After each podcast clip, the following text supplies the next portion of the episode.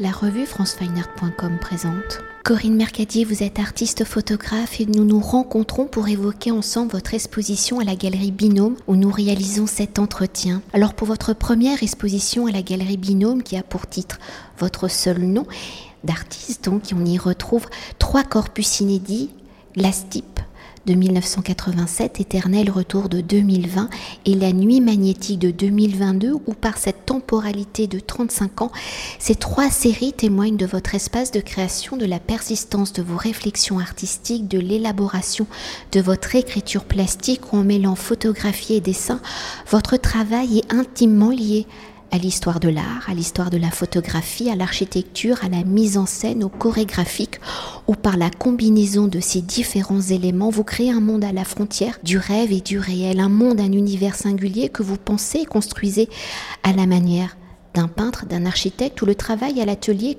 comme en témoigne le carnet présenté, essentiel à la conception de votre pensée artistique. Alors dans un premier temps, pour évoquer ensemble la manière dont vous pensez votre pratique photographique, si l'imaginaire collectif pense l'acte photographique comme celui du photoreporter à la recherche de l'image choc, votre pratique est à l'opposé de celle-ci où le temps long est au centre de la conception, de l'élaboration de vos images, où tel une scénographe, vous construisez chaque plan de vos images. Alors sans nous attarder sur les techniques photographiques et pour évoquer la continuité de votre écriture plastique ou les glaces types à la nuit magnétique, on y retrouve des vocabulaires similaires. Comment l'atelier est-il au cœur de tout votre travail, de la première idée jetée sur vos carnets à la finalisation du tirage photographique Peut-on assimiler votre pratique photographique à celui d'un metteur en scène aux méthodes du monde cinématographique du spectacle vivant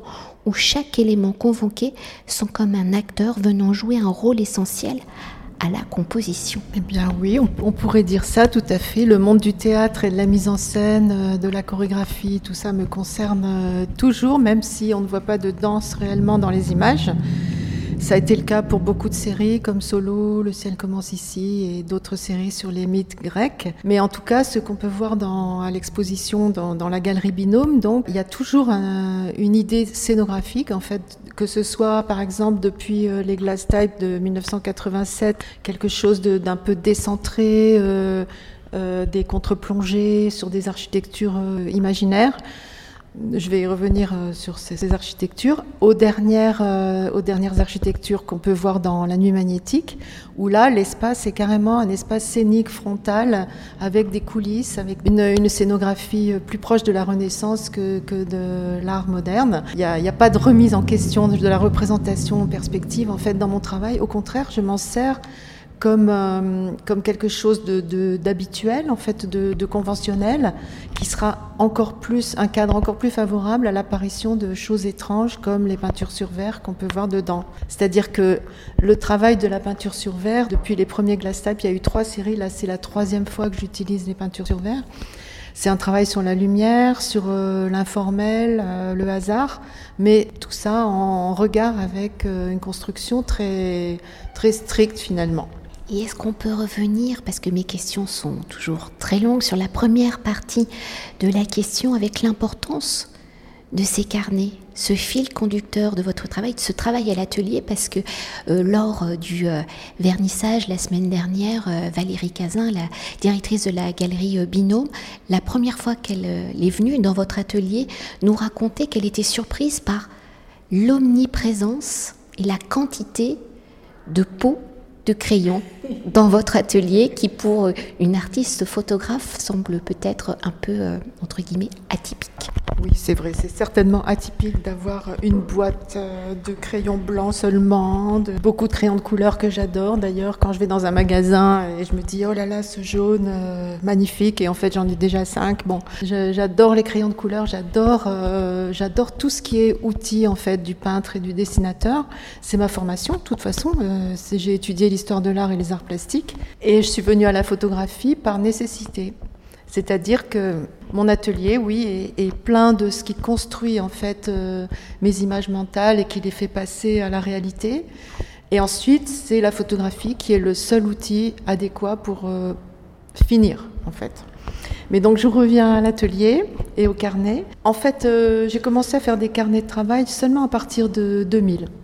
Auparavant, c'était, j'ai toujours écrit des choses euh, éparses, des réflexions sur ce que je faisais qui m'aidaient à, implanter euh, mes, pensées, qu'elles s'échappent pas comme ça, que je ne les perde pas. J'ai fait d'autre part des dessins, toujours sur, euh, sur mon travail, mais là, à partir de 2000, des premières mises en scène, j'ai vraiment voulu euh, garder la continuité, en fait, ininterrompue, parce qu'il y a des dates dans le carnet, il y a, des dates, des allers-retours, des, des voies de garage, même dans le dernier. J'aurai toujours des voies de garage. Et le carnet est essentiel parce que non seulement il y a ce que j'écris et ce que je dessine, mais aussi je convoque, on peut dire, euh, les artistes qui m'importent et qui, quelle que soit leur époque et leur, euh, comment dire, leur culture, ce sont des images qui vraiment euh, animent ce que je fais et qui me, c'est une famille hyper importante. Donc en 1987, c'est Giotto qui est le principal, la principale inspiration. Je dis inspiration, mais c'est assez rare dans mon travail que ce soit vraiment en prise directe avec une inspiration. En général, c'est transformé, mais là, non, pas du tout. Voilà pour les carnets, et donc j'en ai, je sais pas, presque une vingtaine euh, qui, gardent la trace de, des séries en construction. Et pour poursuivre, et si nous venons d'évoquer des similarités à votre pratique photographique à celle de l'image en mouvement et du mouvement du corps, Étienne Jules Marais, inventeur de la chronophotographie, cette technique photographique qui permet la décomposition du mouvement, est une de vos références dans la conception théâtrale de vos images, la nature des éléments convoqués impulse justement ce mouvement. Alors si dans la finalité photographique l'image est fixe, hein, comment le mouvement est-il l'un des éléments de votre écriture photographique? Comment la notion de mouvement est-il une porte vers le rêve et l'imaginaire? Étienne Jules Marais est une des vraiment des personnes euh, très importantes pour mon travail. Ça l'a toujours été, justement, dans mes carnets, dans les premières mises en scène. Il y a des éléments, des, balles, des ballons, des, rubans, des éléments qui ont été utilisés par Marais pour euh, justement euh, analyser la continuité du mouvement en séquence. Et puis euh, récemment, donc, pour la dernière série, mais peut-être que vous voulez qu'on en parle plus tard, Marais, en fait, est très important dans l'exposition qu'il y a donc, à la galerie, parce que c'est son travail sur l'étude des, mouvements de l'air, en fait, qui m'a vraiment interpellée. C'est pas un très joli mot, mais bon, voilà. J'ai vu en 2004 au musée d'Orsay l'exposition qui avait lieu avec les, tirages de la cinémathèque, conservés à la cinémathèque, et les boîtes à fumer, et, ce catalogue euh, dans lequel Laurent Manoni, donc le conservateur, euh, parle de décrit en fait l'évolution de son travail jusque-là, et ensuite Georges Didier Huberman parle de, de contenu philosophique euh, qu'on peut appliquer à à ses œuvres, euh, même si Marais ne les considérait pas comme telles. Donc euh, c'est aussi l'analyse du mouvement, en fait, par l'image fixe, qui qui m'a toujours tenu euh, qui a toujours été très importante pour moi et je me demande toujours pourquoi ne pas faire de la vidéo ou du cinéma mais ce qui m'intéresse en fait c'est ce blocage sur un temps euh, qu'on ne peut pas trop définir, mais en tout cas qui contient comme, euh, comme brusquement le, passé et le futur en fait. Pour moi, la photographie est indispensable parce que elle clôt l'affaire d'une certaine façon, elle, euh, elle immobilise le mouvement et elle le rend pour moi encore plus, enfin, elle lui donne un côté mélancolique, tragique, dans cette immobilité qu'on peut retrouver aussi dans, les photographies de danse. Enfin, quand on voit les, photographies de spectacle de Sacha Waltz ou, ou Pina Bausch, en fait, c'est très émouvant, en fait.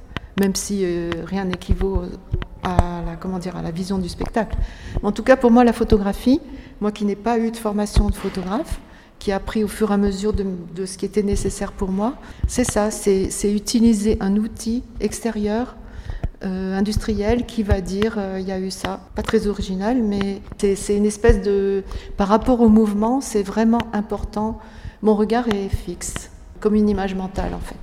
Et pour continuer avec les références, hein, qu'ils soient décors ou éléments intégrés, l'architecture, vous l'avez déjà évoqué, les formes géométriques sont également des éléments récurrents de votre écriture photographique. Si chaque histoire a besoin d'un décor, comment l'architecture ou plus globalement hein, ces formes géométriques sculpturales viennent-elles porter les récits de vos séries? Et ici tout particulièrement avec les trois corpus hein, présentés, ces architectures sont-elles comme des petits théâtres justement de vos rêveries, ces formes géométriques? Sont-elles les acteurs de vos récits euh, féeriques, énigmatiques? Comment les deux éléments fusionnent-ils? Alors on peut dire que justement les trois séries présentées ont un rapport différent toutes avec l'architecture. La plus ancienne, donc, euh, c'est vraiment l'architecture qui est le sujet, euh, qui est à la fois décor et acteur, puisque elles sont traitées d'une façon. Enfin, il y a, quelques petits personnages qui sont des, sculptures euh, très très minuscules en haut de murs. Enfin, on imagine que c'est que c'est ça, un peu des décors de la Renaissance puisque c'est à partir de, décors, de peintures, de fresques de Giotto en fait que j'ai travaillé à cette époque-là. Plus précisément, les fresques de la chapelle de l'Arena à Padoue en 1304, une espèce de bande dessinée géante où, euh, l'Annonciation à Sainte-Anne euh, euh, m'a toujours beaucoup plu. Et d'ailleurs, elle a été utilisée par Bill Viola en fait dans la vidéo Going Forth by Day où là, cette fois-ci, c'est pas une annonciation, mais une mort. Et c'est extraordinaire parce qu'il a fait la maison à l'envers, en fait. Bref. Donc, euh, quand j'ai travaillé à partir de ça, à partir de, reproductions dans des livres et que j'ai peint, j'ai fait ces peintures sur verre, photographiées ensuite au Polaroid SX70. C'était vraiment, oui, l'architecture, l'acteur, et en même temps le décor. Et comme ces peintures sur verre, je les ai disposées pour mes prises de vue de façon euh, différente à chaque fois. Euh, ça a combiné des, ensembles que Valérie Cazin a, repéré tout de suite. Et donc elle a créé diptyque et triptyque. Et donc là, voilà, c'est particulièrement euh, combiné le, décor et l'action et le personnage. Ensuite, euh, pour rester chronologique, les dessins de la série Éternel Retour, donc des petits dessins sur photographie, très monochromes dans les bleus, bleu-gris, reprennent des photographies à moi qui ont été faites euh, dans l'optique en fait pour des séries comme euh, De vive mémoire, une série sur les mythes grecs euh, que j'ai faite pour le prix de la Fondation des Treilles, ou bien Espace Second, une autre série en noir et blanc de 2018. Et donc il y a quelques personnages mais très peu, et de nouveau le décor est toujours très frontal, scénographique, avec l'idée de coulisses, de plans, d'échapper dans des portes noires et des ballons de marée, des balles de marée, des baguettes de marée qui réapparaissent à ce moment-là. Donc la scénographie est toujours présente, surtout que c'est des mouvements arrêtés en fait, puisque ça vient de séries dans lesquelles les, personnages dansaient, bougeaient, les enfin l'actrice, et qu'on lançait des objets. Donc euh, ces objets qui sont maintenant dessinés en l'air, euh, qui flottent, sont aussi une immobilisation euh, préalable par la photographie d'envol. et puis dans la dernière série, dans, La Nuit magnétique de 2022, alors là, de nouveau des peintures sur verre sont euh, importées dans des décors, et là, elles sont de nouveau actrices. Sauf qu'il y a trois formes géométriques dans la, galerie, donc là, dans la série, qui sont des, polyèdres euh, réguliers, comme un rhombi-cuboctaèdre, oui, qui vient directement d'une peinture fascinante de Jacopo de Barbari, en fait, euh, un peintre de la Renaissance italienne, donc en 1503, euh, euh, deux siècles après Giotto. Hein, a, fait, représenté un mathématicien qui, fait une leçon à un jeune homme. Et donc, dans un coin du tableau, il y a cette forme avec un de l'eau dedans. Et c'est vraiment extraordinaire, une forme en verre. Donc, 18 carrés et 8 triangles équilatéraux. Et donc j'ai décidé de peindre ça, ce qui était un peu compliqué. Mais bon. Et puis euh, il y a aussi une sphère qui est un, hasard. Et ça, ça fait vraiment le lien pour moi, cette, cette peinture, cette peinture sur verre donc de la photo Luna fait vraiment le lien pour moi entre les peintures euh, qui, de sur verre informelles qui évoquent plutôt nuages et fumée, avec les peintures euh, décidées géométriques, des arêtes de polyèdre en fait, donc euh, voilà, on passe, du très formel à l'informel avec ces cadres euh, assez rigoureux des décors, de portes, de musées euh, jamais ouverts encore, de mobilier, ou, jusqu'à un décor très familier qui est la cheminée chez une amie, où derrière le miroir se repose une étoile. Alors si nous l'avons seulement effleuré, mais l'un des éléments essentiels hein, de votre écriture photographique, c'est le dessin, qu'il soit peinture sous verre ou directement inscrit sur le tirage photographique. Sa pratique vous permet de placer vos photographies dans une autre dimension, celle de la rêverie, de l'imaginaire, où la juste apposition des deux typologies d'écriture place le regardeur dans un entre-deux entre réel et fiction. Alors pour remonter à l'origine de votre pratique photographique, comment le dessin, la peinture sont-ils venus s'intégrer à votre écriture photographique? Vous l'avez déjà évoqué, mais pour aller plus en profondeur, et pour vous, que représente le dessin si votre écriture photographique est en adéquation avec son temps, avec sa matérialité et l'évolution photographique? L'acte de dessiner est-il également une référence à l'histoire de la photographie, aux retouches réalisées à même le négatif, le tirage où la finalité était de rendre la photographie au plus proche du réel. Non, je crois pas. Je crois pas que je pense à cette partie de l'histoire de la photographie. Euh, c'est vraiment, c'est différent en fait. Euh, bon, le dessin est fondamental euh, mais pas forcément la peinture, sauf sur verre. C'est des techniques vraiment différentes et le côté graphique est long et, étroit. En fait, le, crayon me convient très très bien. La peinture sur verre, c'est autre chose, je parlerai après. Mais donc le, dessin par rapport à la photographie, en tout cas, c'est un peu particulier la série Éternel Retour parce que d'autre part, j'ai des séries de dessins où il n'y a pas de photos qui, qui fait le soubassement de l'image. Mais là, euh, c'était d'abord un jeu en fait, comme vous parliez du dessin sur la photo, donc rehausser quand même, quand même rehausser l'image de base qui a été imprimée de façon très pâle pour pas pour qu'il reste des choses à faire apparaître qui n'étaient pas dans l'image première. Donc c'est une espèce de, voie différente en fait que dans laquelle je m'engageais euh, à partir d'une de, espèce de canevas. Parce que bon, c'est pas des, c'est pas seulement rehausser les ombres et les lumières, c'est, plus que ça. C'est un jeu, oui, avec euh, qu'est-ce qu'on peut voir d'autre en fait, qu'est-ce qu'il y a? C'est toujours ce que je me demande en fait, même quand je suis dans un, musée pour faire des photos de décor ou qu'est-ce qu'il y a, qu'est-ce qui, qu'est-ce qui va me parler en fait là? Et donc le dessin permet de faire apparaître lentement euh, par strates comme ça, euh, un peu plus dense, un peu moins. Euh, et finalement, finalement, c'est fini. Et donc dans cette série, c'est fini quand le cadre est complètement repeint en noir, avec une bande un peu plus large en bas pour inscrire un titre en blanc sur fond noir. Titre qui, a beaucoup d'importance, puisque ça vient d'un poème un peu fou que j'ai écrit en 2005, qui parle de l'espace, de voyage dans l'espace, bref, plein de choses, plein d'évocations du théâtre, de, des costumes, de, des acteurs. Voilà pour le, pour le dessin euh, et la photographie. Et sinon, le dessin euh, en tant que tel, euh, je l'ai retrouvé dans, par rapport à Giotto, en fait, où bah, il a laissé place, pour la première fois, où, quand j'ai fait des peintures sur verre, il a laissé place à la peinture. Mais c'était des, reproductions carrément. Et puis petit à petit des, des échappées vers d'autres façons de, tracer, plus légères, plus, plus monochromes. il faut venir les voir en fait.